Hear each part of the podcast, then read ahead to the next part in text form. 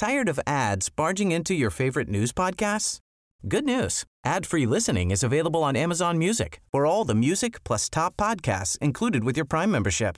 Stay up to date on everything newsworthy by downloading the Amazon Music app for free or go to amazon.com slash news ad free. That's amazon.com slash news ad free to catch up on the latest episodes without the ads. Hyvä podcastin kuulija. Tämä podcast on syntynyt rakkaudesta oppimiseen ja uteliaisuuteen maailmaa kohtaan. On niin paljon kiinnostavia asioita, joita voidaan yhdessä tutkia. Tiede voi avata meille oven maailmankaikkeuden salaisuuksiin. Historia antaa meille mahdollisuuden oppia menneisyydestä, ja ilmiöt ympärillämme herättävät kysymyksiä, joihin etsitään vastauksia. Tämä on Mitä tulisi tietää.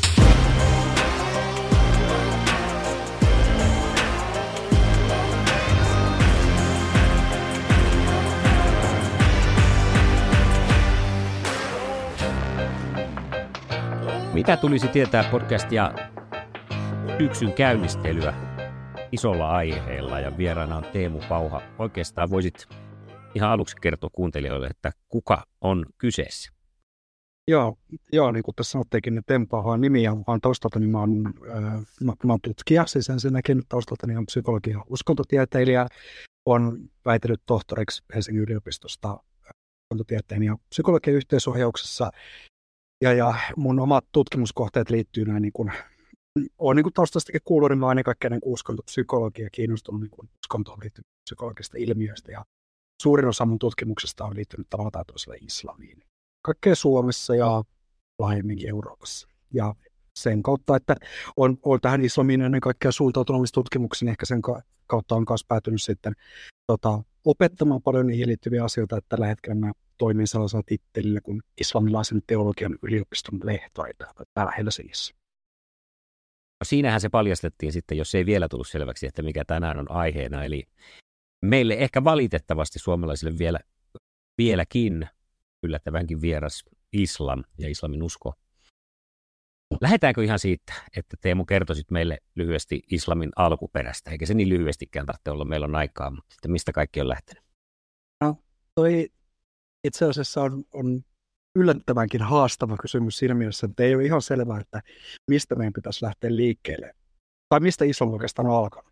Se, että mistä yleensä aloitetaan kertomaan sitä islamin tarinaa, niin lähtee tuolta 500-600-luvun taitteen Arabian niemimaalta, missä sitten tarina kertoo, niin tota, ää, kauppias Muhammed, jolla oli tapana vetäytyä aina vuorille vuorelle välillä mietiskelemään, niin koki sitten noin nelikymppisenä siellä enkeli, enkeli Gabrielin ilmestymisen ja sai sitä myöten sitten ilmestyksenä Jumalan sanoman itselleen. Ja sitten tämän jälkeen enkeli, enkeli ilmest, ilmestyi hänelle uudelleen ja uudelleen, kun hänen loppuelämänsä ajan niin hän alkoi myös sitten niin kuin kertoa muille että saamansa ilmestystä. Ja sai joitain seuraajia, mutta sitten kohtasi samalla niin paljon omassa kotikaupungissaan niin paljon vastustusta, että sitten lopulta oli myös pakotettu ää, vaihtamaan maisemaa ja siirtymään Mekasta Medinaan, mistä itse asiassa alkaa, alkaa myös islamin ajanlasku. Tuosta hijrasta, eli muutto, muutosta Mekasta Medinaan. Ää, ja Medinassa hän sitten koko ajan ympärilleen niissä enemmän ja enemmän yhteisöä, niin että hänestä lopulta tulee tietyssä mielessä koko, koko Mekan, tai siis, anteeksi, Medinan, Medinan kaikkien medinalaisten johtaja. Ää, ja lopulta hänen tota, johtamansa yhteisö vallottaa mm, perimetrin mukaan pitkälti väkivallattomasti, niin vallottaa myös mekania, ja tästä sitten alkaa tämä, tämä islamin laajentuminen ympäri.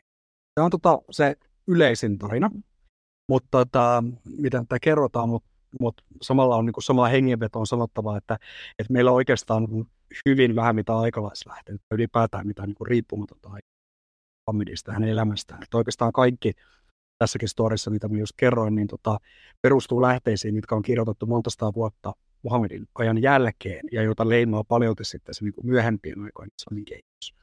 Sen takia me oikeastaan ei, ei juuri tiedetäkään, että onko nämä nyt asiat ihan oikeasti mennyt. Niin. Et se, että ainakin mitä ää, nykyään tota, monet tutkijat mukaan lukee mun hyvä ystäväni ja kollegani täällä Helsingin yliopistossa Ilkka Lindsten, joka tutkii varhaista islamia nimenomaan, niin mitä hän esimerkiksi on omissa tutkimuksissaan todennut, että vaikuttaa siltä, että me ei oikein voida puhua islamista vielä tässä niin Muhammedin elinaikana. Että et, et, et se yhteisö, mikä muodostuu, että et aivan samoin kuin ehkä ää, Jeesuksella, niin Muhammedillakaan ei ollut aikomusta perustaa omaa, omaa uskontoperinnettä. Ja esimerkiksi se, että kun Koranissa puhutaan, tai muissa niin islamin parhaissa puhutaan islamista, niin sillä ei vielä viitata uskontoon, erilliseen uskontoon, vaan sillä viitataan tekemiseen. Islam tarkoittaa se sananmukaisesti alistumista, alistumista Jumalalle. Että kaikki, jotka alistuu Jumalalle, niin harjoittaa islamia ja vaikuttaa siltä, että ainakin tässä ihan varhaisvaiheessa tähän tota, omaan uskolliseen porukkaan, uskovien joukkoon, luettiin myös monia kristittyjä juutalaisia. Ja se, että islam alkaa erkaantua omaksi uskontoperinteeksi selvästi erilleen siitä juutalaisuudesta ja kristiuskosta tapahtuu selvästi myöhemmin, selvästi niin kuin Muhammedin jälkeen tapahtuu pikkuhiljaa. Olisi niin mitään tutkija vastaisi että milloin islam syntyy. Että se Muhammedin aikana tai sen jälkeen, mutta sitten joku muslimi saattaisi vastata tähän vielä eri tavalla ja sanoa, että, että itse asiassa islam on yhtä vanha kuin ihmiskunta. Ja se islamilaisen mukaan islam on se ihmissuvun alkuperäinen uskonto, joka on ilmoitettu monien eri viestinviejien ja tota, profeettojen välityksellä ihmisille puolilla maailmaa eri aikoina, että kaikki nämä niin kuin, raamatun lehdiltä tutut profeetat, niin kuin ää, Jeesus ja Mooses ja tota, ää, Abraham on islamin näkökulmasta ollut, ollut sama Jumalan lähettiläitä, jotka on tuonut sama, samaa sanomaa. Itse asiassa siinä mielessä se tavallaan niin kuin, ää, tota, myös tämä niin kuin Jeesuksen, Mooseksen, muiden näiden uskonnollisten merkkihenkilöiden ympärille muodostuneet yhteisöt on ollut, ollut islamia, joka vaan sen tämän islamilaisen näkemyksen mukaan on, heidän sanomansa on myöhemmin niin kuin unohtunut ja vääristynyt, ja sen takia on tarvittu tavallaan tuoda se sama ilmoitus Jumalalta uudelleen. Mielenkiintoinen toi, missä kohti se ero, erkaantuminen noin niin kuin suunnilleen, jos ajatellaan vuosimäärien tapahtuu no, se, ajan kohdalta? No se tapahtuu vähitellen, että siinä, että jos, jos Muhammed itse on kuolleen no, perimätiedon mukaan 632 jälkeen alusko alkua, että niillä hujakoilla, niin se tapahtuu sen jälkeen niin kuin pikkuhiljaa ja vähitellen ja eri, eri paikoissa, eri, vähän eri vauhdilla. Mutta että sanotaan siinä niin kuin, ähm, 700-luvun hujakoilla aletaan, tai niin kuin niissä monia kymmeniä vuosia joka tapauksessa niin Muhammedin jälkeen, niin siinä vaiheessa se ero on jollain tavalla niin lopullinen. Siinä vaiheessa meillä alkaa erottua. Islamin piirissä alkaa olla itseymmärrystä islamista, niin kuin juutalaisuudesta ja kristillisestä, eri, eri, ju, ju, juutalaisuudesta ja kristiuskosta eri, erillisenä uskontoperinteen. Oli seuraavana kysymyksenä, että mitenkäs, mikä on islamin näkemys Jumalasta, mutta sitähän voitaisiin ehkä lähteä sillä tuomaan meille tutummaksi, että miten se eroaa meille tutumman kristin, kristinuskon jumalkäsitteistöstä. No monessa suhteessa aika vähän, että, että, että, että, että sekä jotenkin islamin piirissä tällainen yleinen käsitys Jumalasta korostaa Jumalan kaikki voi puuttaa Jumalan ykseyttä, ää, Jumalan luomistyötä aika samalla tavalla, mitä kristinuskon piirissä. Että semmoiset keskeiset erot ehkä liittyy nimenomaan tämän Jumalakäsityksen tapauksessa liittyy käsitykseen ennen kaikkea kolminaisuudesta ja sitten Jeesuksen roolista siinä osana, osana Jumaluutta. Et, et tällainen ajatus kolmiyhteisestä Jumalasta, että et, et isästä, pojasta ja pyhästä hengestä, jotka eri, kolme selvästi, selvästi niin kuin erilaista persoonaa siinä niin kuin yhdessä Jumalassa, niin on aika vieras islamilaiselle perinteelle. Ja, ja, ja monet muslimit katsoo, että se tällainen ajatus kolminaisuudesta myös rikkoo sen niin kuin Jumalan ykseyttä vastaan. Ja oikeastaan samanlaista kritiikkiä liittyy vahvasti myös tähän niin kristilliseen ajatukseen Jeesuksen Jumalasta. Että et islamilaisessa perinteessä, niin kuin mä tuossa hetki sitten vähän viittasinkin, niin on suhtauduttu yleisesti huomattavalla kunnioituksella Jeesuksen, että hänet on nähty niin kuin Jumalan profeettana ja, ja Jumalan sanasaajana, sanan niin kuin Jumalaisen sanasaattajana, mutta ei missään tapauksessa niin kuin Jumalan poikana. Et, et sellainen yeah. paljon, paljon usein resitoitu, mitä monet muslimit käyttää resitoin osana päivittäistä rukousta, niin on tällainen Koranin suura, Koranin suuresta 12, joka taitaa Jakoamme on käännöksellä käännetty vilpittömän uskon suureksi, niin se on on siinä itse asiassa, se meni suomeksi käännettynä jotakuinkin näin, että Jumala on yksi ja hän ei ole sy- siittänyt ja hän ei ole synnyttänyt. Että siinä jo näkyy tämmöinen niin kuin vahva kriittinen asennoituminen tähän aj- ajatukseen Jumalan poikaa kohtaan. Ja mainitsit, että niin tässä ei ollut sitä, mutta ilmeisesti Jeesus siellä myös Koranin sivuilla jossain vilahtaa, eikö näin? Kyllä on. Kyllä on ja että Koranissa on itse asiassa paljon sellaista aineesta, mikä on, on tuttu niin kuin raamatun lukijallekin.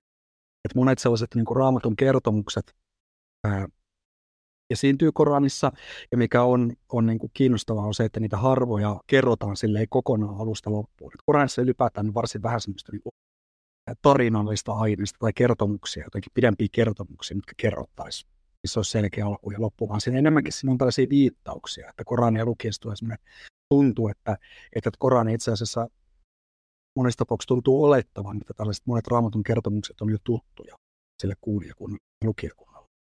Että et, et, et Jeesukseenkin viitataan monia kertoja ja, ja erilaisiin niin kuin Jeesuksesta tuttuihin tota, tarinoihin sen viitataan, mukaan lukee vaikka tähän niin Jeesuksen syntymiseen Mariasta ja, ja näin päin pois. Et, et, et, hän esiintyy siellä sivulla, Koran sivulla ihan, ihan samoin kuin monet muutkin raamatun, raamatun merkkejäkin. Miten sitten, kun mennään sinne vanhan testamentin puolelle ja sieltä juutalaiset löytää omat kantaisänsä Abrahamista lähtien, niin minkälaiset kantaisät, mitä islaminuskoiset pitää omina kantaisinä? No, no usein... Onko sitä määritetty siellä? No, no usein sellainen niin kuin perinteestä äh, nousevaa äh, paikantuminen ehkä, mikä ei, mikä ei, ei Koranissa sinällään sinällään mitenkään selkeästi ole, mutta mikä, miten islamilainen perinne hahmottaa omaa asemansa vaikka suhteessa juutalaisuuteen on, että, että kun tota, vanhassakin testamentissa esiintyy nämä Abrahamin kaksi, kaksi poikaa, Isak ja Ishmael, joista, joista, tota, ää, joista juutalaisuus yleensä, yleensä sitten katsoo, katsoo jatkavansa tätä niin kuin Iisakin perinnettä, niin, niin islam yleensä assosioituu vahvemmin tähän niin kuin.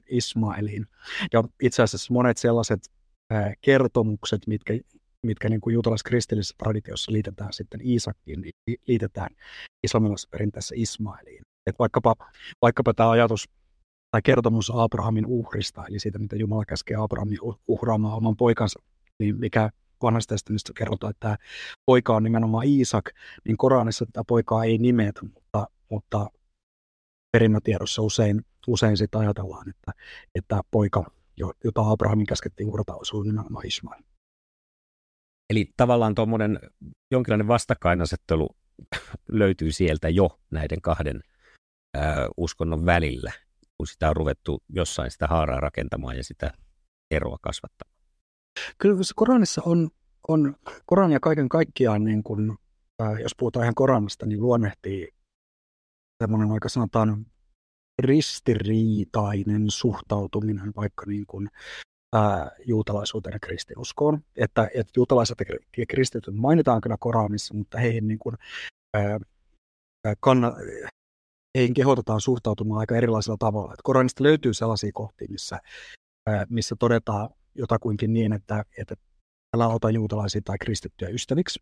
Mutta sitten Koranista löytyy myös sellaisia kohtia, missä kehotetaan, että, että muslimeita, että, että jos muslimit on epä, epävarmoja jostain oma uskonnon yksityiskohdista, niin heidän itse asiassa pitäisi kysyä neuvoa juutalaiset. Että siellä on, on niin kuin hyvin erilaisia ää, suhtautumistapoja, mihin kehotetaan. Ja, sen, ja, ja tämä ei ole ainoa asia, missä, minkä suhteen Korani on itse asiassa aika ristiriita. Ja tämä ei myöskään ristiriita tai vähintäänkin jännitteet, ei ole jäänyt, jäänyt niin muslimin että, he ovat kyllä olleet siitä hyvin tietoisia. Ja yksi sellainen perinteinen tapa, miten näitä ristiriitoja tai jännitteitä on sitten pyritty selittämään, niin on se, että kun Korani on, näin, näin ajatellaan, niin tullut Muhammedille ilmoituksena 22 hänen niin kuin viimeisen elinvuotensa aikana. Että hän on, enkeli on aina enemmän tai vähemmän säännöllisesti tai epäsäännöllisesti tullut tuomaan sitä ilmoitusta. Ja aina välillä on ollut niin, että se joku ilmoitus on tarkoitettu johonkin tiettyyn tilanteeseen siinä niin kuin Muhammedin elämässä. Että se on tarkoitettu vain niin tietyksi, tiety, tiettyyn tilanteeseen, ää, tietyssä tilanteessa sovellettavaksi. Se on sitten korvattu myöhemmin niin uudella ilmoituksella, mikä, mikä kumoo sen aiemmin. Mistä sitten se viimeisin ilmoitus on tarkoitettu pystyä.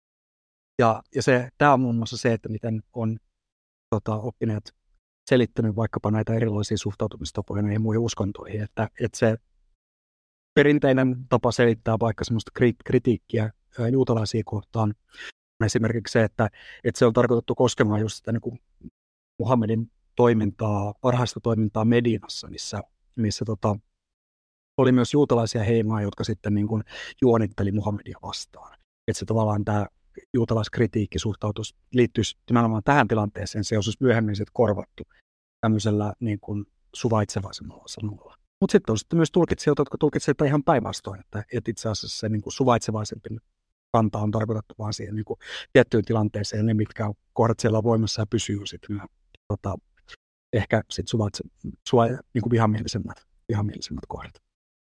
Me täällä länsimaissa, niin meille on aika tuttua jo, että on teologejakin, jotka on raamatun tutkijoita, jotka suhtautuu siihen raamatun tekstiin hyvinkin kriittisesti ja tutkii niitä asioita, että mitkähän näistä mahtaa olla totta varsinaisesti ja mitkä ei. Löytyykö islamin puolelta kriittistä Koranin tutkimusta? Löytyy jonkin verran, mutta äh, ei varmastikaan äh, samoissa määrin kuin mitä löytyy, mitä löytyy niin kuin raamatun tutkimuksen piiristä. Et, et, et on, on, on eräitä nimi, nimekkäitä tota, ää, nimekkäitäkin tulkitsijoita, jotka on, on vahvasti peräänkuuluttanut tämmöistä niin Koranin ää, lukemista historiallis-kriittistä lissin läpi, mutta, tota, mutta on selkeästi sitten ehkä kuitenkin vähemmistössä.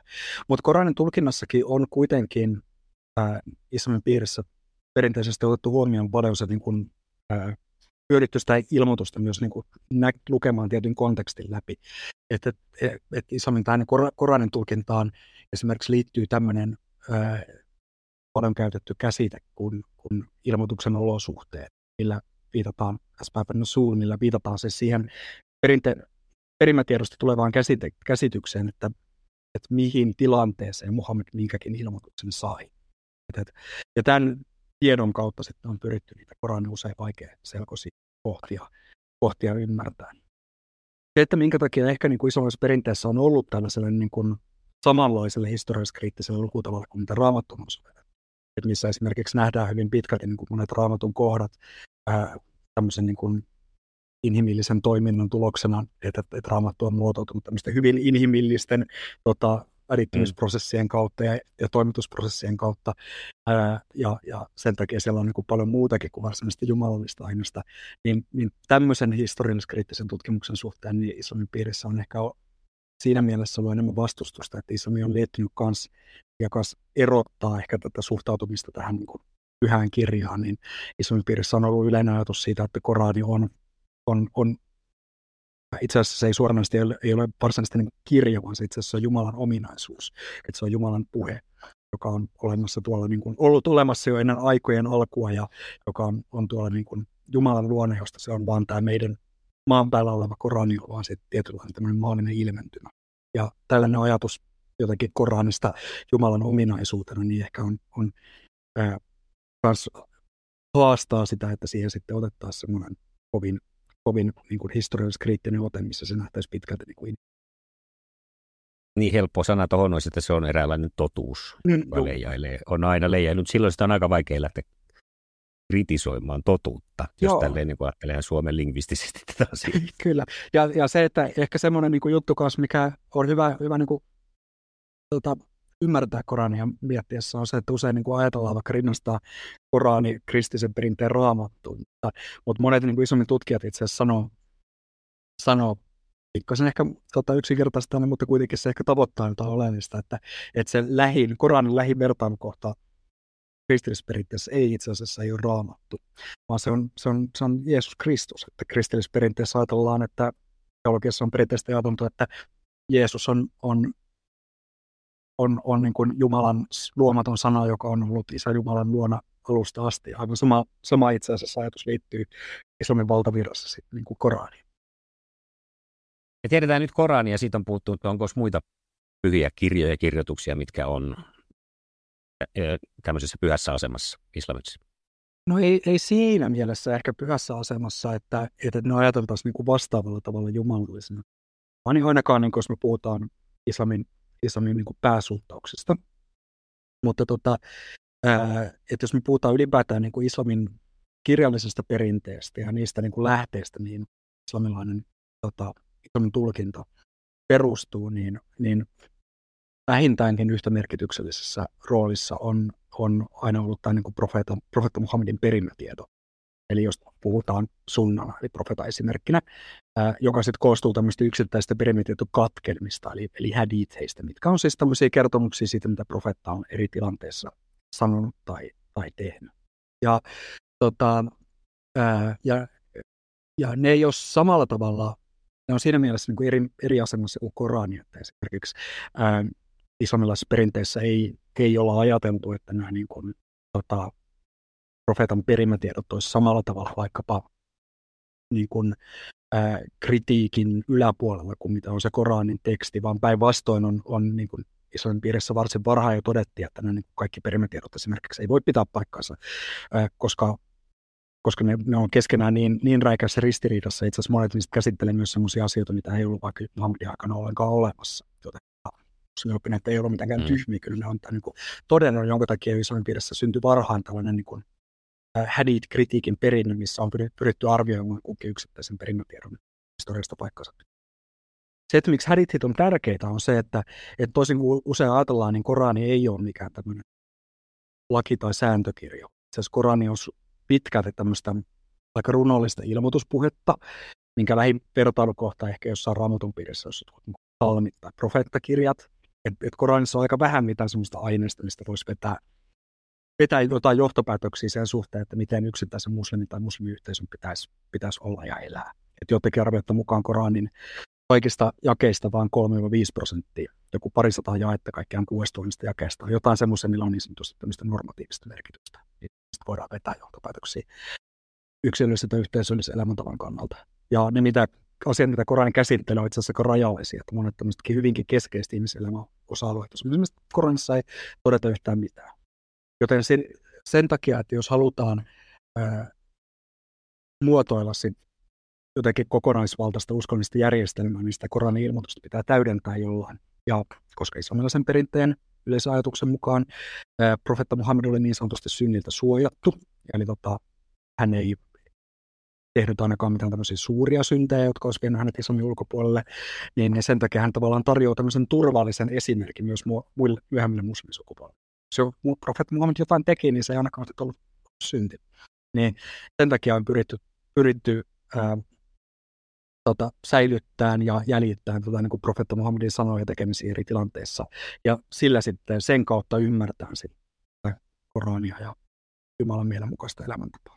Että et hadithit on tässä mielessä sit, ei, ei samalla tavalla pyhiä, että ne olisi niin Jumalan ilmoitusta suoraan, ää, olkoonkin, että tunnetaan erillinen tämmöinen pyhiä hadithejä edit kutsii kategoria, mikä... Totta kai, mitkä, vielä sotkemaan. Joo, niin. mitkä on sitten niinku, mitkä vaikuttaa olevan niinku Jumalan puhetta, mutta se on ehkä detaljuttu.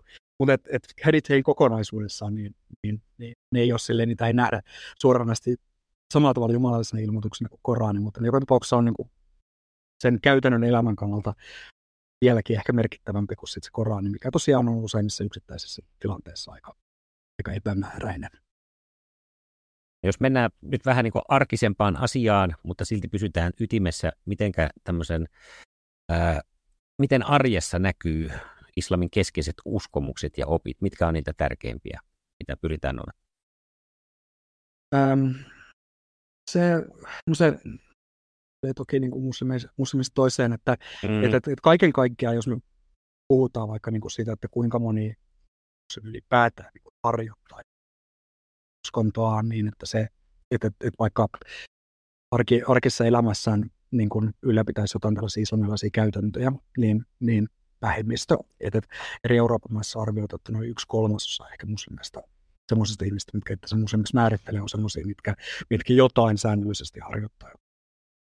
Mutta ne, että et, et, et, ne, jotka harjoittaa, niin, niin sanotaan, että tämmöistä eri käytäntöjä ehkä harjoitetaan eri asteisesti, että, että tämmöinen viisi päivittäistä rukousta, että ne kaikki jokainen niin kuin rukoiltaisiin sieltä niin kuin aamuvarhaisesta ilta myöhään asti, niin jokainen, jokainen rukouspoikkeuksesta päivittäin, niin ää, se on selvästi harvinaisempaa kuin esimerkiksi se, että paastottaa Ramadan että, että, tutkimuksessa näyttäytyy, että esimerkiksi varsin moni sellainenkin muslimi paastoa, joka mikä itse asiassa niin kuin, on, on aika, ei, ei mitenkään yllättävää siinä mielessä, jos me katsotaan vaikka semmoista tota, ehkä, ehkä tyypillistä suomalaista luterilaista uskonnonharjoitusta. Että se uskonto paikantuu jotenkin semmoisiin erityisiin juhlapäiviin tai juhlapyhiin. Joulun alla, joulun alla ollaan uskonnollisempia tai pääsiäisen aikaan kuin ehkä muuten, niin samalla tavalla. Niin käydään joulukirkossa. Just näin, just näin. Ei, ei, ei tarvitse sitten koko vuonna käydä, kun joulukirkossa käynyt. Joo, tämä on ihan Kä- tässä suhteessa. Ihan kerran kunnolla. Ihan, ihan, ihan verrannollinen, verrannollinen ilmiö. Joo. Tietenkin se Ramadan on pikkasen pidempi rypistys kuin meillä se joulukirkko, että kyllähän se vähän kuitenkin sitoutumista vaatii. Kyllä, kyllä. Kyllä, kyllä. Ehkä, ehkä tässä mielessä eri tavalla. Mitkä on viisi pilaria ja miten ne on tärkeitä islamin harjoittamisessa? Viisi pilaria on, on siis toi äh, uskon tunnistus, eli ei ole muuta Jumala kuin Jumala, ja Muhammad on hänen saattajansa. Sitten on tota, päivä, rukous, eli nämä viisi päivittäistä rukousta, johon mä viittasinkin, paasto Ramadanin kuukauden aikana. Sitten eli mikä usein käännetään almuveroksi, mikä ongelmallinen käännös, mutta kuitenkin. Ää, niin, niin, ää, ja sitten on tuo, tuo hash, eli, eli pyhipalvelusmekko. Tota, ja nämä on semmoiset niin kuin, tota, ää, usein usein miten jotenkin niin kuin islamista esitellyt keskeiset käytännöt, mitkä on siinä mielessä merk- merkittäviä. Ne vaikkapa mainitaan Koranissa, toisin kuin monet, toisin kuin monet muut tämmöiset sitten ehkä paikallisemmat perinteet. Eikä sen takia, että ne mainitaan Koranissa, niin myös huomattavan niin lain levinneitä. Muslimit ympäri maailmaa tuntee nämä käytännöt ja harjoittaa näitä käytäntöjä, vaikka yksityiskohdissa voi toki olla paljon eroja, vaikkapa sitä, että mitä ihmiset nyt ihan, ihan, ihan tarkalleen rukoilee. Tota, et, et, et mainitaan Koranissa, ää, vaikka Koranissa aika vähän niistä on itse asiassa mitään yksityiskohtia. Ja, ja lisäksi yleinen ajatus on se, että nämä on, on, ää, on semmoisia niin uskonnollisia velvollisuuksia muslimille. Että, että esimerkiksi että, että, mikä mer, merkitsee sitä, että, että, että, että muslimi, kun hän rukoilee päivittäin tunnollisesti nämä vaikka viisi päivittäistä rukoushetkeä, niin se rukoilu tuottaa hänelle ansiota, ansiota Jumalan edessä sitten. Ja vastaavasti, tota, ää, jos hän ei niitä laiminlyö, niin sitten Jumala katsoo sitä, sitä pahalla. Muuthan oli meikäläiselle siis jollain tavalla tuttu, mutta almuvero, haluatko sitä hieman mm. tarkentaa, mistä siinä on kyse?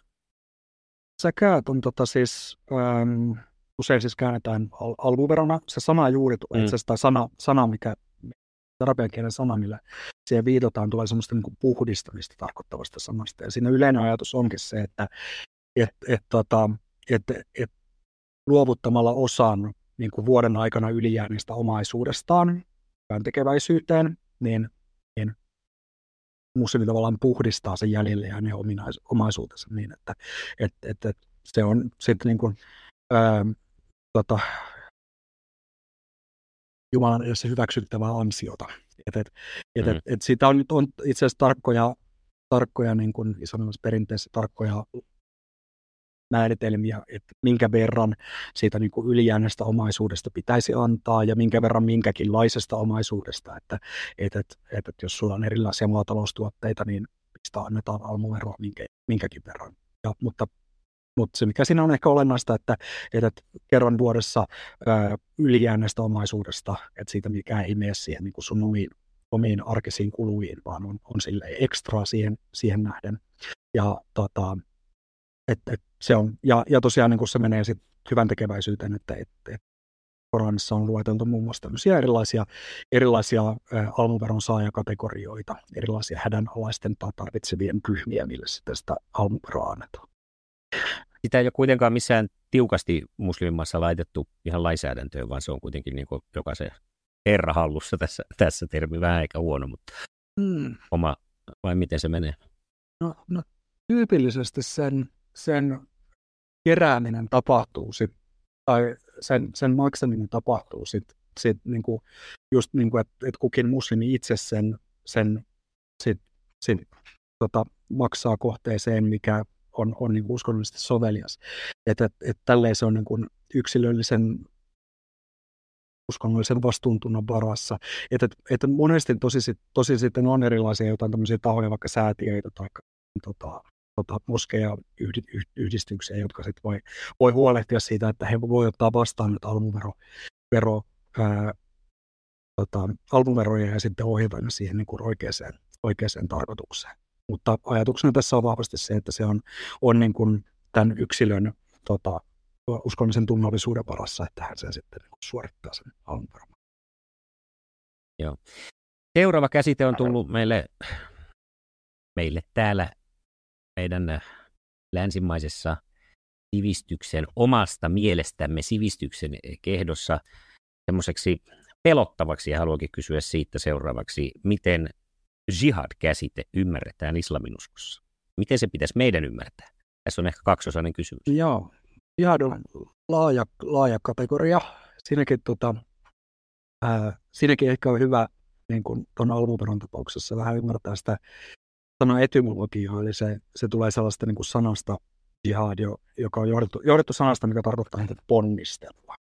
Että, että ponnistelua Jumalan tiellä. Ja se voi viitatakin sitten, ja sillä on viitattu hyvin monen näköiseen ponnisteluun. Semmoinen vaikkapa islamilaisessa perinteessä laajalti tunnettu jako on tämmöisen puhutaan suuremmasta jihadista ja sitten pienemmästä jihadista, mistä, mistä suurempi jihad on, on kaikkea tämmöistä niin henkilökohtaista ponnistelua tota, ää, oman elämän niin kuin sen, sitä vastaan, että mä omassa elämässä jotenkin lipeäisin tällaisesta Jumalan mielenmukaisesta elämän. Eli mä, pinnistelen ää, ja kamppailen kiusauksia vastaan, niin se on niin kuin suurempaa jihadia. Ja sitten taas se pienempi jihad on sitten se, mihin, mikä, mihin usein sanoo jihad jossain niin kuin, tota, suomalaisessa julkisessa keskustelussa viitataan, eli se on sitten ajatus jotenkin aseellisesta kamppailusta sitten niin kuin Jumalan tie. Ja, ää, ja se on, tota, että, että pyhästä sodasta toisinaan puhuu. Ja se on yksi, yksi sitten, tota, toki ollut myös, myös niin kuin tämän jihad-sanan käyttötarkoitus ja merkitys historian aikana. Et, et, et se, että et, et, ää, milloin joku aseellinen konflikti voi olla ylipäätään, niin tota, jihad, niin se on sitten, siitä tulkinnat on ollut vaihtelevia. Et, et, esimerkiksi yksi yleinen tulkinta on ollut se, että, että, että vaikkapa jihad voi olla ainoastaan puolustussotaa, että se että muslimiyhteisö saa ryhtyä jihadin ainoastaan, jos sitä vastaan on hyökätty, tai vaihtoehtoisesti, jos sen, sen niin kuin uskonnonharjoitusta on pyritty niin kuin, et, et, et tekemään mahdottomaksi. Että, et, et, et, et, et silloin, silloin ää, on mahdollista ryhtyä jihadiin, mutta silloinkin usein on ajateltu, että sen jihadin julistajan täytyy olla, olla, olla tota, jotenkin oikeutettu uskonnollisen yhteisön johtaja. Tietysti niin kuin kalifia on pidetty sellaisena, sellaisena hahmona, joka voi, voi jihadin julistaa, tai shialaisessa perinteessä tota, shialaista imaamia.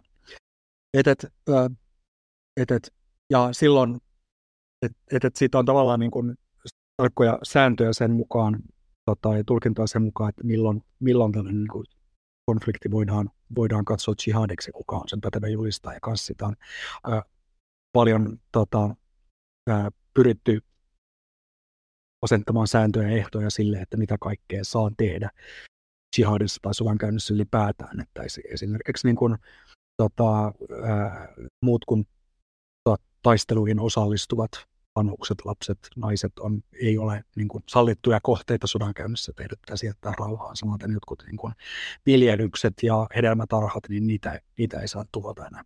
On sitten pyritty eri tavoin niin rajoittaa. Mutta ehkä niin kuin summa summarum, jihad on huomattavan niin kuin laaja käsite, mikä kattaa tämän alleen tällaisen niin kuin aseellisen kamppailun. Sitten erityisesti sitten tota, moni, moni muslimi haluaa korostaa, että se keskeisempi, tärkeämpi merkitys on kuitenkin tämä kamppailu niitä omia kiusauksia vastaan. No mitä voit kertoa sitten toisesta termistä, eli sharia-laista.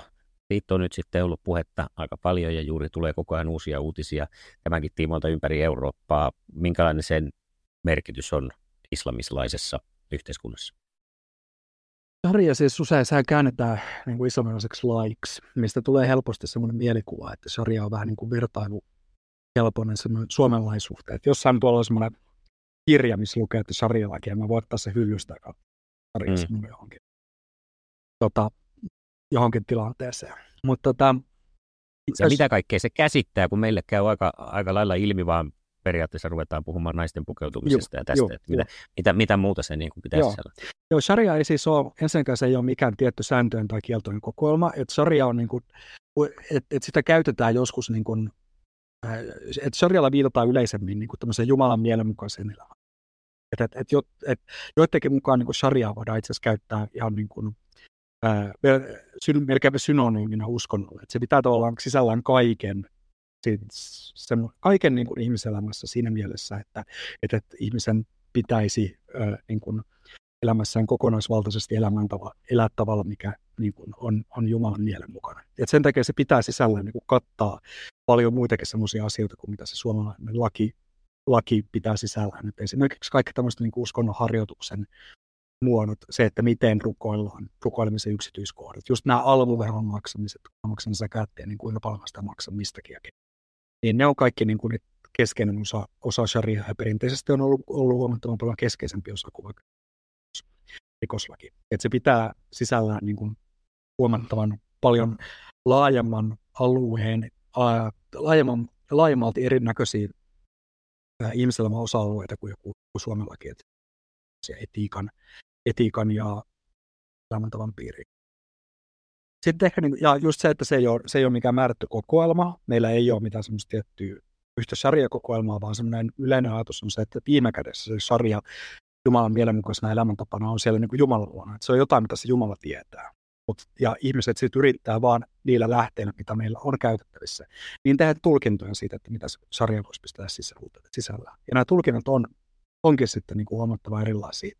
Että et, et, et, et monet muslimioppineet itse asiassa tekee, saa se erottelun, että, että sharian ja fikhin välillä. Että, että sharia on se, mitä on Jumalan luona ja viime kädessä vaan Jumalan tiedossa.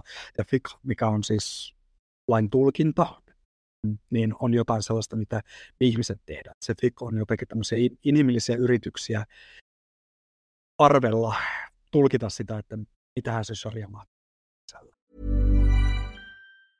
Tired of ads barging into your favorite news podcasts? Good news. Ad-free listening is available on Amazon Music for all the music plus top podcasts included with your Prime membership. Stay up to date on everything newsworthy by downloading the Amazon Music app for free or go to amazon.com slash news ad free. That's amazon.com slash news ad free to catch up on the latest episodes without the ads. Kuinka se sarja sitten soveltuu, jos ajatellaan vaikka Suomea ja muita Euroopan maita nyt, niin tuota, onko siellä sellaisia, missä tulee vähän niin kuin menee rystyset yhteen ja hankauksia tämmöisten niin kuin valtiollisten lakien kanssa? Tota, um, sarja ei oikeastaan, ei oikeastaan ei ole niinkään kokoelma lakeja, vaan se on enemmänkin niin käytäntö, että miten me muodostetaan tulkintoja erinäköisiin kulmatilanteisiin. Et sen takia, niin kuin, että et, et, et, et, et, mitä me katsotaan missä järjestyksessä. kun meille tulee joku uskonnollinen kulmatilanne, niin mitä meidän pitää niin kuin, yhteiskunnan, niin miten meidän pitäisi ratkaista se uskonnollinen. Ja ja, ja, ja toki tämä niin kuin käytäntönä poikkeaa, niin kuin laikäytön tapana poikkeaa siitä, että miten suomalainen oikeusjärjestelmä toimii. Että, mm. et, et, et kun tuota, suomalaiselle ää, lakimiehelle tulee, tulee oikeuskeissi, niin hän ei ensimmäisenä rupea katsomaan niin Koranista ja profetta Muhammedin perimätiedosta, että mikä on se oikea tapa ratkaista se asia, kun taas sitten nämä on ne niin kuin keskeisimmät, keskeisimmät lähteet, kun me, me tulkitaan sitä niin kuin islamilaista tehdään tulkintoa islamilaista oikeudesta. Et proseduurina tämä ero. Mutta sitten ähm, ne käytännön ratkaisut, mitä, mitä äh, tämän islamilaisen laintulkinnan pohjalta tehdään, niin, niin ne voi olla yksittäistapauksessa ihan huomattavan erilaisia. Osa niistä on ihan varmasti paremmin yhteensopivia suomalaisen oikeuskäytännön kannalta kuin toiset. Että on olemassa muslimioppineita, jotka on ollut sitä mieltä, että, että Suomi on itse asiassa niin kuin huomattavan islamilainen maa niin kuin yhteiskunnallisesti sen takia, että, että on heidän pointtinsa ollut, että, että, että, että suomalaisen yhteiskunnan tota, instituutiot on, on vaikkapa niin vapaita korruptiosta ja muuta, että, että, että, ja tässä mielessä niin kuin toteuttaa tällaisia niin kuin islamilaisen oikeuden periaatteita, vaikka niitä ei niin suomalaisessa yhteiskunnassa kutsutakaan. Että, että tämmöisiä tulkintoja on, mutta sitten on erinäköisiä sitten tota, mm, toisia tulkintoja, mitkä, mitkä vaikkapa sitten niin kuin, tota, sukupuolten asemalta ja uskonnonvapauden suhteen niin poikkeaa ihan selkeästi sitten niin kuin suomalaisesta, suomalaisesta laista. Mennään sitten siihen sukupuolten tasa-arvoon ja naisten asemaan islamissa. Vapaa sana sinulle. Okay. Um, no, no, No tämän suhteen... En mä uskaltanut lähteä edes kysymään Okei, mitään, yes. sitä, kun mä en tiedä, että miten mä sen kysyn. Anna palaa vaan. Okei. No tämän suhteen mä oon aloittanut oikeastaan ihan samoin kuin mä oon aloittanut jo monta kertaa tässä aiemmin. Ja aloitan, että sen vaihteli. Että tota, Niin et, varmasti. et, et, et, et, et, et, isommin piirissä tämä niinku käsitykset siitä, että mitkä on sukupuolet, roolit ja vastuut ja velvoitteet. Sen. Sitten on erinäköisiä tulkintoja niin kuin osapuolia kaiken suhteen. Et, jos me puhutaan konservatiivisista isommin tulkinnoista, niin varsin yleinen tulkinta on, on, on, on tällainen komplementaristinen tulkinta, mikä itse asiassa muistuttaa varsin paljon ää, ajatuksia, mitä on sitten niissä niin kuin, ää, vanhoissa kristillisissä piireissä. Eli ajatus siitä, että, että, että sukupuolella on selkeästi erilaiset toisiaan täydentävät roolit. Että, että, että, että on olemassa tietty miesten rooli ja tietty naisten rooli, jotka on sinällään niin kuin, usein sanotaan, että ne on niin kuin samanarvoisia noin niin kuin Jumalan edessä tai yhteiskunnallisesti, mutta ne on selkeän erilaisia. Usein niin kuin miesten rooli liitetään, että se on sitten niin toimia siellä julkisessa elämässä ja naisen rooli on pitää sitä niin kuin, sitä huolta. Ja että, että tämä on semmoinen niin kuin varsin yleinen konsepti. Mutta sitten on muita tulkintoja, että esimerkiksi nykypäivänä huomattavan merkittävää on niin kuin, tai ainakin koko ajan merkityks, merkittävämpiä ja merkittävämpiä on se, että erinäköiset islamilaiset feminismin suuntaukset, missä on pyritty ajattelemaan, että, että, tota, että, että vaikkapa kaikki tämmöinen, niin kuin, että se islamin alkuperäinen sanoma on, on, on tasa-arvoinen sukupuolten suhteen ja kaikki tämmöinen tota, eri, sukupuolia eriarvoistava käytäntö ei kuulu siihen niin kuin islamin alkuperäiseen todelliseen ytimeen, vaan tällaista niin lähiiden patriarkaalista perinnettä. Ja, tota, ja, ja ää, haasteena, mikä näille niin kuin tulkinnoille kuitenkin on tullut, on se, että, että, että mä tuossa aikaisemmin sanoin, että Koranissa otetaan aika harvoihin ihmisen elämän osa-alueisiin mitään suoraa kantaa, mutta muutamat, mihin siellä otetaan kantaa, liittyy sukupuoleen. Niissä näytetään asettavan miehet ja naiset eriarvoiseen asemaan keskenään. Et esimerkiksi Koranissa on kohtia, mitkä liittyy todistajuuteen oikeustapauksissa, ja näissä tapauksissa miehen todista, niin kuin miehen todistajalausunnolle annettaisiin lähtökohtaisesti enemmän painoa kuin naisen vastaavalle. Ja samaten toinen, toinen tällainen ö, tai kivi muslimifeministien kengessä on ollut sitten toi tota, perinnönjako, missä, missä Koranissa, jos Korania ihan tarkkaan seurataan, niin se näyttäisi, että, että miehet peri, peri lähtökohtaisesti naisia enemmän. Ja, tota, ja näitä on sitten eri tavalla yritetty tulkita tasa-arvoisesti islamillisen feminismin piirissä, että, että, että yleinen yksi sellainen argumentti, mikä mä itse olen kuullut, on se, että, että, että siinä niin kuin Koranin ilmoituskontekstissa niin oli tavanomaista se, että miehillä oli huomattavasti enemmän niin kuin kaupallista koulutusta tai vaikka niin kuin matemaattista koulutusta, jolloin, jolloin se oli ihan, jolloin tavallaan he oli niin kuin koulutuksen puitteissa pätevämpiä vaikka tämmöisissä niin kuin taloudellisissa asioissa tai sitten niin kuin oikeusjutuissa. Että sen takia niin kuin, tavallaan voitiin luottaa, että miehet ehkä vaikka tämmöisessä sopimusten vahvistamisessa, heillä oli enemmän kompetenssia siihen ja, ja sen takia naisia kannatti olla, olla vastaavaa hommaa hoitamassa enemmän. Tai sitten, mikä on ollut myös semmoinen yleinen islamilainen perinne, ajatus on ollut se, että, että naisilla ei ole taloudellista vastuusta perheestä, vaan, miehen, vaan, vaan miehellä on elatusvastuu koko perheestä, jolloin on ihan luontevaa, että tämmöisessä tilanteessa mies myös perii enemmän, koska hänellä on enemmän taloudellista vastuuta. Että nämä on ollut niitä niin kuin, yksi tapoja jotenkin niin kuin, tulla toimeen näiden kanssa, mutta ei nämä mitenkään semmoisia kaikkia tyydyttäviä ratkaisuja ollut. Mä itse olen tutkinut omassa tota, tutkimuksessa, olen tutkinut esimerkiksi niin suomalaisten shia, nuorten shia-muslimien suhdetta Koraniin, että miten he lukee Korania, miten. Ja mä, mitä mä oon myös kysynyt mun haasteltavilla, on Koranissa ollut heille niin kuin vaikeita kohtia, joita he ei oikein ole, ole ymmärtänyt. Ja jos he on tämmöisiä ollut, niin mitä he sitten on yrittänyt niitä ymmärtää. Ja yksi semmoinen, mitä monet nuoret naiset, joita mä oon haastatellut, niin on kertonut mulle, että heille hankaluuksia on tuottanut tämmöiset niin kuin sukupuolia ää, eriarvoistuvat kohdat. Ja yksi semmoinen niin kuin tapa, millä esimerkiksi monet mun haastattelutavista on kertonut, että nyt on tullut, on tullut niiden kanssa toimeen, on semmoinen, että ne on ajatellut, että Korani näyttää suunnan. Että, että, että heidän ajatuksensa on ollut se, että se tilanne, mihin Korani ilmoitettiin, niin kuin 600-luvun alun Arabian niemimaalla, niin se oli niin läpeensä patriarkaalinen, että jos ne olisi suoraan niin kuin lyöty täys sukupuolten tasa-arvo, niin Muhammedin ilmoitusta ei ikinä oltaisi otettu vastaan. Että islami ei olisi koskaan syntynyt, koska se Muhammed olisi tavallaan torpattu heti hänen sanomasta. Hän ei sanonut yhtäkään seuraajaa, koska, koska se sanoma olisi ollut liian radikaali. Mutta että et, et Korani tavallaan paransi naisten aiempaa asemaa, ja, ja tälleen niin kuin näytti suunnan, mihin pitäisi mennä, mutta se, että mun haasteltavien pointti on sitten ollut, että ei ole mitään syytä, että miksi se kehityksen pitäisi pysähtyä siihen, vaan me on ihan aiheellista jatkaa sitä samansuuntaista kehitystä ja, ja on ihan niin kuin siinä mielessä myös Koran perusteella, Koranin hengen mukaista, että mun haasteltavien mielestä se, että nyt sitten elellään tilanteessa, missä on täys sukupuolinen tasa-arvo. Mainitsit tuossa nyt, kun on siis puhuttu, että on erilaisia, totta kai aika monessakin näitä näkemyksiä, mutta sittenhän mulla tuli mieleen nyt tässä vasta, että mä en huomannut ollenkaan äsken kysyä sitä, tai tässä ehkä esittelyvaiheessa. Meillähän on siis koulussa opetettu, että on siioja ja sunneja. Onko ne ainoat, miten ne eroavat toisistaan ja mitäs, mitä näitä vielä sitten on erilaisia? No, tota, mm, no tämä on se niin yleisin jako, mitä eritellään. On, on, su, on sunnalaisuus, sunnalainen sieni, sunnalainen islamiin katsotaan yleensä 80 90 prosenttia muslimeista. Ja sitten enemmistö niistä muista on, on, on shioja, mutta shialaisuus jakautuu jo edelleen useampiin erilaisiin haaroihin.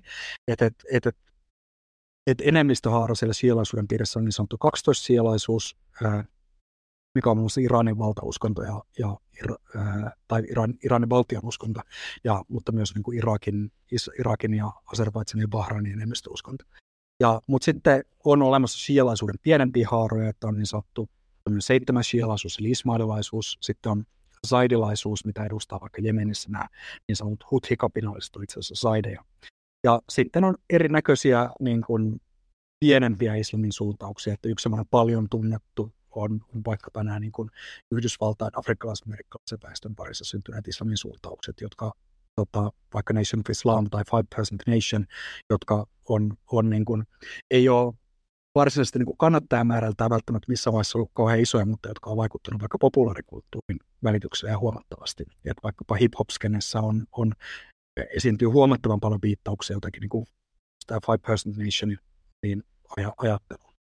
Sitten on erinäköisiä semmoisia liikkeitä, joiden vaikka suhde islamin, että onko se niin islamin piirissä vai ei, on, on, on pikkasen kyseenalainen tai, tai kiistelty. Että et, et vaikkapa Bahait on ehkä semmoinen ryhmä, mikä on selkeästi syntynyt islamin piirissä, mutta mikä, niin, mistä sekä muslimien enemmistö että, että enemmistö Bahaista on lienee nykyään sitä mieltä, että he on ihan oma uskontoperinteensä eikä enää niin islamin piirissä. Mutta semmoinen nykyäänkin kiistalaisempi tapaus on tällainen brittiläisessä Intiassa 1200-luvulla syntynyt Ahmadiyya-liike, joka muun muassa on, on, on näkynyt Suomessakin sekä siten, että esimerkiksi minulla kirjamessuilla on ollut tällainen niin kuin Muslims for Peace standi, standi missä on, on jaettu sitten niin isommin liittyvää kirjallisuutta, niin se on ollut nimenomaan itse asiassa Ahmadiyya-liikkeen liikkeen standi. Niin tota, Ahmadiyya-liike on, on sillä lailla kiistänty, että he itse pitävät itseään isusti muslimeina, mutta sitten varsin moni keskeinen muslimioppino on sitä mieltä, että että he eivät kuulu islamin piiriin, koska Ahmadiyya liikkeen enemmistön kanta on se, että heidän perusteensa on itse profeetta. Ja, ja, ja monelle muslimioppineille tämä niin kuin ajatus Muhammedista viimeisenä profeettana on siinä määrin keskeinen, että sitten, sitten liike, joka katsoo oman perusteensa olleen, olleen profeetta vielä Muhammedin jälkeen, niin ei, ei tästä näkökulmasta. Otetaan seuraavaksi, mulla on tullut, kun mä kerroin tuolla Instagramissa, että mä oon tämmöistä tekemässä, niin Antilta kysymys, joka joka nyt on luettava. Onko totta, että islaminuskoinen saa juoda alkoholia, mutta vain yöllä, kun aurinko ei paista?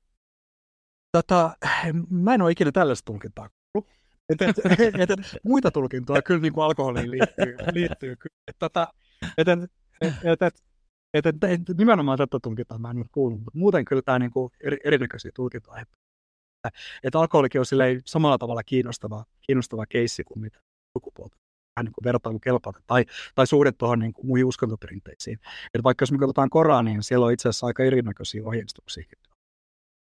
Et, et, siellä on kohti. Mutta ei ole, ei ole tällaista selkeistä, että, ei, että ei, ei on niin pimeä, pimeätä, ei, että... Ei. Mutta sellainen itse asiassa käytäntö löytyy tuolta tuota, varhaisesta, varhaisemmasta islamista on itse asiassa ollut ilmeisesti, äh, mä nojaan tässä kollegaani, joka on, on meistä enemmän historiat kuin minä, niin hän, äh, tota, nojaan hänen, häneen, joka kertoo mulle, että että, että aikaisemmassa islamissa on ollut varsin yleinen käsitys, että, että, että, että vaikkapa niin oluen juominen, koska Korani puhuu vain niin rypälepiinistä, niin tota, että oluen juominen on ihan ok, kunhan siitä ei tule humalaan. Mutta se, että missä ne humalan, humalan niin kuin kriteerit kulkee, niin ne on voinut olla aika, aika niin kuin korkeallakin. Että esimerkiksi yksi, yksi tulkinta, mikä on esitetty, on se, että, että, että niin kauan kun sä erotat miehen ja naisen, niin sä et ole humalassa. Ja, ja ottaa huomioon, että, että, että mm. miesten ja naisten, naisten yleinen pukeutuminen on saattanut tässä niin kuin, tuota keskiajan, keskiajan lähi poiketa aika voimakkaasti toisestaan. Niin Kyllä. Siinä on saanut luoda jo ihan kohtuullisen paljon, että ei, mulla tuli tästä antikysymyksestä vaan mieleen, että onkohan tämä ää, islaminuskosten keskuudessa joku pienimuotoinen vitsi, koska mulla on yksi ää, Englannissa asuva kaveri, jonka kanssa käveltiin kerran eräs aika myöhäinen ilta tuohon grillikioskille ja tilattiin siinä vähän mitä vaan ja mä katsoin, että meinaatko oikeasti, niin se sanoi, että aivan sama tähän aikaan on niin pimeätä talla heinää. Voi hyvinkin olla, voi hyvinkin olla. No, to, ja... Veikkaa, että on käytetty joskus toistekin ja siitä on jäänyt se mieleen. Joo, joo. Joo. Ja totuus on se, että islamilaisessa, niin kuin islamin vaikutuspiirissä on kyllä niin kuin aina joutu alkoholia. Näin poispäin. Et, et, ää, et, joissain paikoilla enemmän ja joissain vähemmän.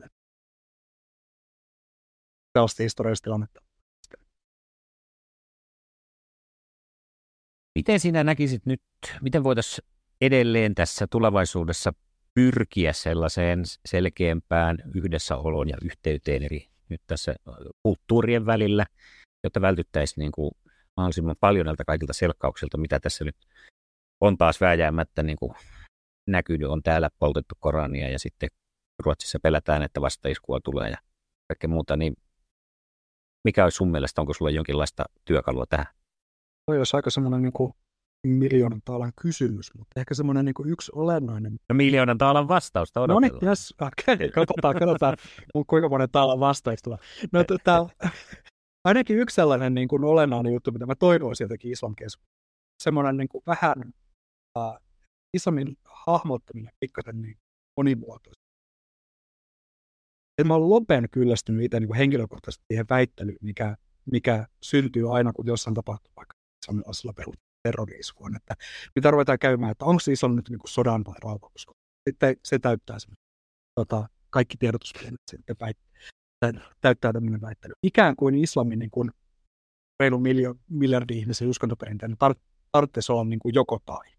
Että islamin mm. piiristä löytyy, niin kuin mäkin tässä olen jo aikaisemmin puhunut, se, että löytyy sellaisia niin kuin perinteitä, joita käytetään, joita voidaan käyttää perustelemaan väkivaltaa, toisia uskontoperinteitä tai, tai muita ihmisryhmiä tai vähemmistöjä Sieltä löytyy, löytyy paljon myös sellaisia katkelmia. Ja samalla sieltä löytyy paljon sellaisia perinteitä, joita voidaan käyttää perustelemaan sitten niin rauhanomaisten yhteydessä ja yhdessäoloa. Tota, mm, ja ja niin kuin suvaitsevaisuutta ja, ja, ja, ää, ja muuta vastaavaa, vähemmistöjen oikeuksia, ihmisoikeuksia. Et, et, et, et sieltä löytyy näitä niin kuin molemminlaisia elementtejä. Ja, ja sen sijaan, että jotenkin niin keskityttäisiin sen, siihen väittelyyn, että onko islam nyt hyvä vai paha, tai onko vaikka uskonto ylipäätään hyvä, niin, että se siellä kiinnittäisi huomiota jotenkin niin kuin pienempiin asioihin. Sen sijaan, että väitellään niin kuin jotenkin miljardi ihmisen uskontoperinteessä kokonaisuudessa, niin keskitytäänkin huomioon niihin niin kuin pienempiin käytäntöihin. Et, et, et, ja, ja et, et, niihin niin kuin vastustettaviin käytäntöihin pyritään puuttumaan niihin sen sijaan, että yritetään puuttua jotenkin siihen niin uskontoon. Ja mun mielestä on ihan mahdollista, niin kuin, ää, vaikka jos puhutaan isommista, niin, niin vastustaa vaikka naisten sukuelinten silpomista, joka on, on niin kuin, tietyillä maantieteellisillä alueilla on, on islamilaisella perinteellä perusteltu käytäntö ja siinä mielessä niin kuuluu islamin piiriin. Et, et, et, et, joka mun mielestä on, on ehdottoman vastustava vastamielinen käytäntö. Mun on ihan mahdollista niin vastustaa sitä ja samalla olla sitä mieltä, että tietyt vaikka tällaiset niin sosiaalisen oikeudenmukaisuuden vaatimukset perinteessä on. On ihan ok. Että et, et me voidaan niin kuin, kiinnittää huomiota niihin niin kuin yksittäisiin uskomuksiin tai käytäntöihin sen sijaan, että me yritetään jotenkin keskustella siitä, että onko joku uskonnonperintö kokonaisuudessaan hyvä vai paha vai huono. Mä itse huomaan sen, että täällähän meillä mediassa näkyy aika usein sitten ne on justiinsa nämä ääripäät, jotka näkyy, näkyy vahvasti ja aiheuttaa sitten sen just, että puhutaan ehkä, ehkä siitä enemmän, että jotenkin tulee sellainen olo, että heidän, heidän niin kuin hieman lainausmerkeissä maalistuneempien tai kevyemmin uskontoon suhtautuvien muslimien, joita kuitenkin on se mm suuri joukko, mm. suurempi joukko, enemmistö, niin heidän pitäisi olla ehkä vähän äänekkäämpiä. Mm, kyllä. Ymmärrätkö, mitä tämä on? Joo, ja tähän itse asiassa liittyy myös osaltaan myös liittyy. Tämä on, on yhtäältä varmasti myös niin kuin, äh, sellainen median taipumus kiinnittää helposti huomiota semmoisiin niin kuin rempiin ja jännitteisempiin ja äänekkäimpiin mm. ääniin ja jotenkin niin kuin kontroversiaaleimpiin ääniin, mitä, mitä niin kuin museen parissa esiintyy. Että se on yhtä kuuluu varmaan niin medialogiikkaan. Mutta lisäksi, äh, lisäksi niin kuin islamin piirissä on näkynyt sellaista kehitystä, mikä ehkä niin kuin mun mielestä on tässä suhteessa ehkä hieman huolestuttava, on se, että, että näkyy myös, että tällaiset niin kuin, äh, salafistiset äänenpainot. Salafismi on siis termi, millä viitataan usein tällaisen niin kuin islamin, islamin fundamentalistisen suuntaukseen, minkä ajatuksen mukaan niin kuin, öö, nämä niin kuin Muhammedia seuranneet muslimisukupolvet tarjoaa tämmöisen ihanteellisen elämäntavan mallia. Kaikki se myöhemmin tapahtunut teologinen ja uskonnollinen kehitys on niin kuin tällaista haitallista uudistusta ja pitäisi palata nimenomaan siihen niin kuin ihan ensimmäisten muslimisukupolvien elämäntapaan niin kuin kaikessa mahdollisessa. Niin mitä on siis ennen kaikkea tunnetun salafistinen suuntaus, tai niin Saudi-Arabian vahabilaisuus. Niin tota, mikä on monissa suhteissa niin kuin, äh, huomattavan vaikkapa niin kuin arvokonservatiivinen kysymyksessä. Niin tällaiset niin kuin salafistiset äänet on, on, on siinä mielessä äh, niin kuin saanut huomattavaa näkyvyyttä vaikka, vaikkapa niin kuin internetissä. Että et, et salafismi on, jos me katsotaan niin muslimiyhteisöjä Euroopassa, niin on selkeästi niin kuin marginaalinen suuntaus. Että et, et, et, et moni arvioiden mukaan niin kuin, ne on ihan muutamia prosentteja Euroopan muslimista, mitä voidaan pitää pitää salafisteina. Mutta samalla niin kuin salafistiset ajatukset näkyy ihan kohtuuttoman voimakkaasti niin kuin internetissä eri kielillä. Ja, ää, ja siellä on moniakin tekijöitä, mitkä on siihen vaikuttanut, että ne on saanut sellaista niin kuin medianäkyvyyttä. Mutta yksi keskeinen tekijä on vaikka se, että et, et, et, et, Saudi-Arabia ja muut niin kuin, tota, Persianlahden öljymaat, joilla on, on jossa on, jo, jotka niin kuin, valtaa pitävillä on salafistisia kytköksiä, on käyttänyt yhä huomattavia määriä rahaa niin kuin lähetystyöhön ja lähetystoimintaan, jonka kautta sitten niin kuin, tota, ja kun näillä öljymailla rahaa on ollut, niin sen kautta myös tämmöistä niin kuin mm. salafistista ajatuksesta on saanut huomattavaa, huomattavaa näkyvyyttä. Et, et, ää, ja ehkä sen kautta, että ne näkyy niin vahvasti internetissä, niin se on myös muovannut sellaista käsitystä, että mitä islam on. Et, et, et, et, et jotkut tutkijat on esittänyt, että itse asiassa myös monien niin muslimien parissa, että et vaikka muslimeista enemmistö on ei-salafisteja, niin salafismi näkyy niin voimakkaasti internetissä, että siitä on tullut semmoinen niin kuin, tietyn näköinen semmoinen niin kuin, ää, semmoinen standardi, mihin myös niin kuin se ei-salafistinen enemmistö vertaa itse. Et mä muistan, kun mä itse tein mun väitöskirjaa nuorten suomalaismuslimien kansallisesta uskonnollisesta identiteetistä, niin mä haastattelin nuoria muslimista, joita useampi sanoi mulle, että no, tota, että et on monia sellaisia muslimeita, jotka heidän, joiden mielestä he eivät ehkä itse olisi niin kuin muslimit ole. Ja kun tästä puhuttiin, niin mulla usein tuli sellainen mielikuva, että heillä on mielessä just semmoinen niin internetin salafisti, salafisti johon niin vertaa mm. omaa uskonnollisuutta ja on verrattu, he itse, itse ei ehkä ole niin kuin yhtä jyrkkiä monellakaan tavalla. Ja nythän siis tähän vähän liittyy kauttarantaan myös tämä buumi, mikä nyt on käynnissä, että huippujalkapalloilijat siirtyy Saudi-Arabiaan mm. öljyrahalla pelaamaan ja tuovat sinne näkyvyyttä ja, ja sitä kautta on sitten myös auttamassa tätä puolta ehkä kyllä, kyllä, kyllä, kyllä. Tämä on sellainen kehitys, mitä, mitä nyt on ollut 70-luvulta asti näkyvissä. Ja, ja, ja mikä on ehkä sellainen, se, että miksi mä, mä tästä usein monissa yhteyksissä puhunut myös se, että se helposti vääristää just vaikka tota salafismin internetnäkyvyys, niin vääristää sitä yleistä mielikuvaa islamista, koska varsin tyypillistä salafistisille toimijoille, salafismi on siis tutkijoiden termi, että varsin harva niin kuin muslimiajattelija tai, tai yhteisö määrittelee itsensä salafistiseksi. Että et, et, et usein paljon tyypillisemmin tällaiset niin salafistiset toimijat katsoo itse vaan edustavasta. He edustaa sitä oikeaa islamia. Että he edustaa sitä, niin kuin, että, että, että on vain yksi oikea islami, se on niin kuin se varhaisten muslimin sukupolvien edustama islam ja he, he niin kuin edustaa sitä. He monet, monet näyttoimijat puhuu itse vaan, niin kuin, että he on vaan todellista islamia. Ja, ja he näkyy niin voimakkaasti internetissä, että sitten jos etsii vaikka, vaikka ihan suomen kielelläkin, jos etsii tietoa islamista netissä, niin, ja päätyy lukemaan islamaheisiä sivuja, mitä muslimit ylläpitää, niin varsin usein ne edustaa aika salafistisia kantoja, mutta eivät niin kuin mitenkään ilmaise sitä, että, että, että, että he niin kuin kannattaa yhtään mitään tämmöistä tiettyä ajatussuuntausta katsovat vaan, että nämä on mitä niin kuin islamin, islamin mukaisia kantoja, jolla ehkä helposti vääristyy se käsitys siitä ja mielikuva siitä, että mitkä itse asiassa on niin kuin kaikkein yleisimpiä niin kuin, äh, islamin tulkintoja ja, ja kaikkein jotenkin niin kuin yleisimpiä tapoja sitten elää, elää muslimina vaikkapa Suomessa. Ja sitten siihen lyödään vielä pari valokuvaa siitä prinssistä sen Lamborghinin kanssa, Joo. joka on heidän kanssaan tekemisissä, niin se glamour vielä varmaan niin kuin on nuorelle miele, miehelle, mielelle aika houkutteleva. Mm, kyllä. Me voitaisiin summata, tässä on nyt kyllä niin mun mielestä aika hyvin pyöritelty ja käytykin tuossa jo, varsinkin tuossa kun kysyin, että mikä sun mielestä voisi olla ratkaisu siihen, että saataisiin näitä meidän kulttuureita lähemmäksi toisiaan, niin siinä sitä sivusit, mutta annan vielä nyt sellaisen sauman, että otsikolla Mitä tulisi tietää, kun se on podcastin nimi, niin onko jotain jäänyt, mitä vielä pitäisi tietää, tai jos haluat tiivistää, mitä tulisi tietää islamista, niin nyt on sen paikka.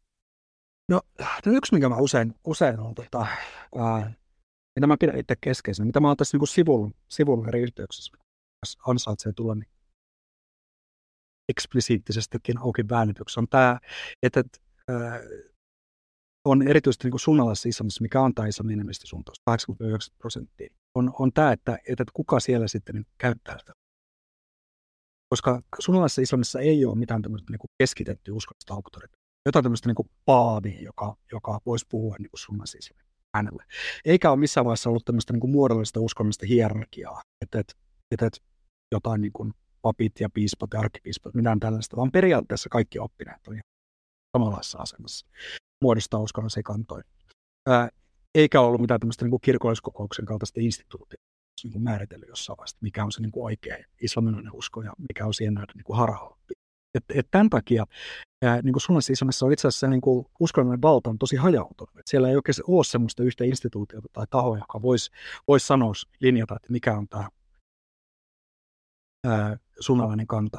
Vaan sitä niin kuin sunnallista islamia on perinteisesti niin uskonnollisesti leimannut, leimannut tota, tämmöinen erimielisyys. Arabiaksi puhutaan joskus niin ihtilääfistä, niin tarkoittaa erimielisyyttä. Mutta sitä ei useinkaan ole nähty niin kielteisen asiana. Että siihen on päinvastoin suhtauduttu monesti aika myönteisesti, että, että, että ihmiset tekee erilaisia tulkintoja siitä yhteistä perinteestä. Että onpa olemassa semmoinenkin Muhammedin suuhun laitettu hadithi, jonka mukaan Muhammed on sanonut, että, että, että tämä erimielisyys muslimiyhteisössä on, on, tota, ää, on osoitus niin kuin Jumalan armosta tai siunauksesta. Että siihen niin kuin on yleisesti suhtauduttu aika myönteisesti, että okei, että, että ollaan erimielisiä näistä kysymyksistä, ja moni muslimi itse asiassa niin kuin päättääkin tämmöiset niin kuin kannan, uskonnolliset kannanottossa aina kirjoittaa sen perään, että Jumala tietää parhaiten. Mä sillä ajatuksella, että tämä nyt on mun tulkinta, joku toinen tekee toisenlaisen tulkinnan, ja Jumala tietää parhaiten, mikä näistä on totta. Ja, ja tämänpä takia niin kuin eri suunnalaisuuden muodot voi olla, ja eri tulkinnat voi erota toisestaan ihan niin kuin yö ja päivä, että ne voi olla täysin päinvastaisia. Mutta silti ne jotenkin niin kuin mahtuu sen saman suuntauksen sisään. Ja tämän takia su- suunnalaisuus on tavallaan pysynyt, niin se ei ole pirstoutunut moniin eri, eri niin kuin pienempiin suuntauksiin, ää, koska se on pystynyt niin kuin pitämään sisällä niin kuin huomattavan paljon erilaisia, erilaisia tulkintoja. Et, et, et, ja tämän takia myöskään, niin kuin, ää, kun multa kysytään, että mikä on islamilainen kanta siihen tai tähän asiaan, niin aika harvoin siellä on olemassa semmoista yhteistä. Et, et, et, melkein kysymys kuin kysymys, niin siihen löytyy, löytyy tota, useampia täysin niin uskonnollisesti perusteltuja kantoja. Et mä itse esimerkiksi olen tutkinut, mua kiinnostaa uskonto ja urheilu, mä oon tutkinut vaikka kamppailuja. Ja yksi semmoinen, mistä mä oon kirjoittanutkin, on, että mikä on islamin suhde kamppailuharrastukseen. Että mitä niin kuin eri oppineet on ottanut kantaa siihen, että saako muslimi harjoittaa kamppailuja. Sitä yksi on oppinut äh, tota, tämmöistä egyptiläistä al yliopistosta, mikä on merkittävä niin islamin keskus, niin ottaa kannan, että, että, että, että, voi, muslimi voi harjoittaa kamppailuja, kunhan se on turvallista että kunhan sinä tarpeettomasti riskeeratakin niin henkeä Sitten yksi tota, saudi-arabilainen salafi-oppinu ottanut kannan, että, että voi harjoittaa niin kauan, kun tota, öö, siinä ei kumarrella eikä lyödä päähän eikä tehdä mitään muutakaan tämmöisiä niin kuin muista uskonnosta peräisin olevia harjoitteluja. Mietiskely, buddhalaista mietiskelyä. Sitten on yksi etelä-afrikkalainen oppinut, jota, johon me tutustuin, joka sitten totesi ihan yksi suuntaisesti, että ei saa, että kamppailuita on vaan niin vääräuskosten tapojen jäljittelyä niistä muslimi pitäisi täysin kanat kuin yöpäivä. Ja ne on kaikki punaisia. Tämä on hyvin tyypillistä. Lähestulkoon joka ikiseen ää, kysymykseen löytyy useampia erilaisia niin kuin uskonnollisesti perusteltuja kantoja. Ja koska siellä ei ole sitä niin kuin kaltaista tai mitään semmoista niin kirkolliskokouksen kaltaista instituutiota, joka voisi sitten niin kuin linjata, että tämä on se oikea tulkinta. Nämä kaikki tulkinnat on periaatteessa niin kuin islamilaisia tota, ihan niin kuin yhtä lailla. Ja, ja tämä niin kuin moninaisuus, tulkintojen moninaisuus on ehkä semmoinen, mitä mä soisin, soisin tota, että olisi laajemmin, laajemmin ymmärretty. Tuosta vielä kysy- kysyttävä se, että aiheuttaako tuo tuollainen tulkinnan monimuotoisuus esimerkiksi nuorelle muslimille, niin kuin, onko se niin kuin mahdollisuus tehdä se oma ratkaisu vai rupeako se niin kuin olemaan ennemminkin taakka yrittää löytää se oikea ratkaisu? No, tätä... Ymmärrätkö, että uskaltaa tehdä sen valinnan vai että nyt mä voin vaan valita ja sitten Jumala tietää paremmin? No, no mä en tietenkään tiedä, että mitä kukin yksittäinen, yksittäinen niin kuin nuori muslimi tähän, tähän tota, suhteutuu, tähän, suhtautuu tähän kysymykseen. Mutta, mutta yksi sellainen siis keskeinen tapa, miten niin kuin islamista uskonnollista tietoa välitetään, on fatwa, mikä on siis tällainen uskonoppineen antama kannanotto jonkin niin uskonnolliseen kysymykseen. Se on myös tämmöinen sharia tämmöinen väärinymmärrys.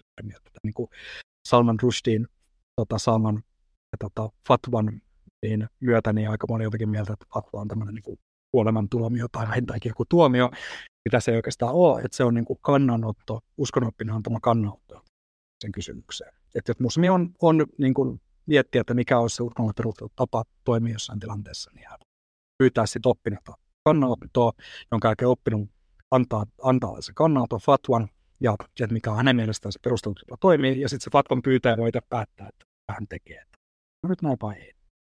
Ja, ja, tota, ja erityisesti internet-aikana tämä fatwan pyytäminen on aika helppoa. Netistä niitä löytyy. Netistä on vaikka niin paljon tällaisia fatwa-pankkeja, mistä voi, voi tsekata ihan hakusanalla, että, että hakemalla, että mitä vaikkapa ää, eri oppineet on lausunut vaikka kamppailulajien harrastamiseen, että mitkä on oikea tapa toimia.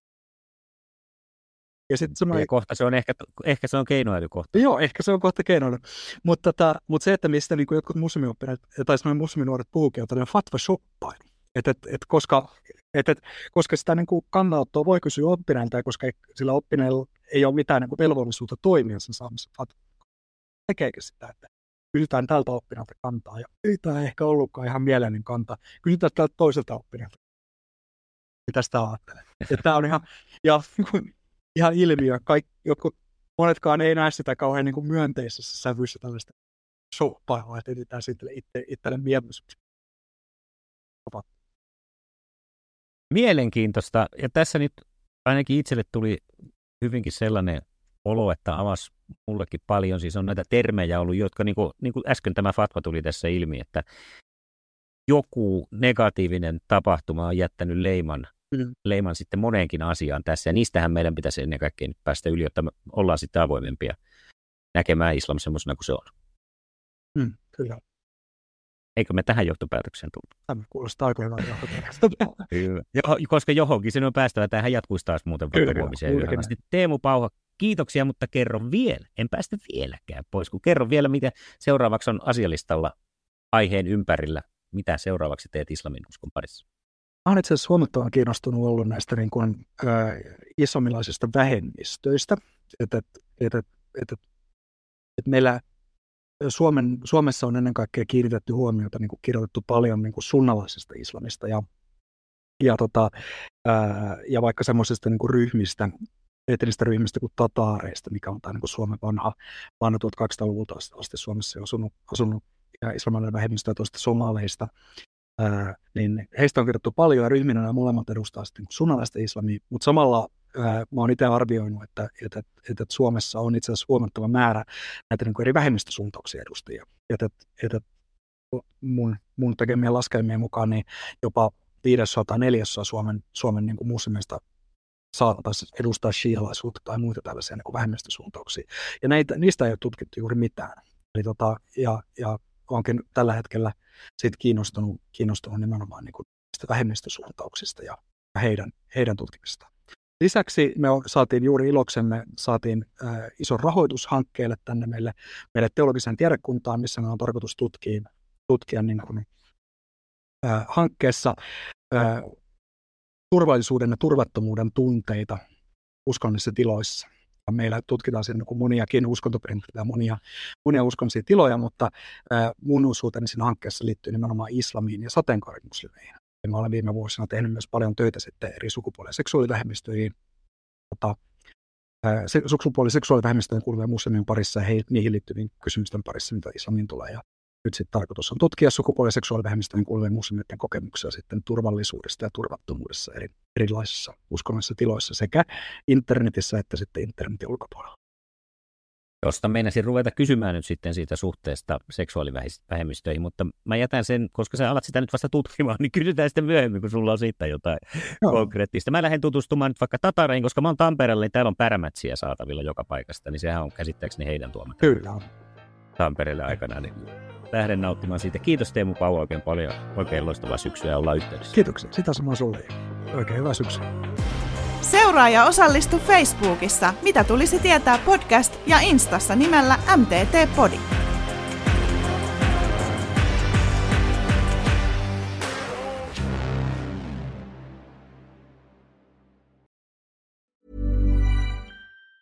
Tired of ads barging into your favorite news podcasts? Good news. Ad-free listening is available on Amazon Music for all the music plus top podcasts included with your Prime membership. Stay up to date on everything newsworthy by downloading the Amazon Music app for free or go to amazon.com slash news ad free. That's amazon.com slash news ad free to catch up on the latest episodes without the ads.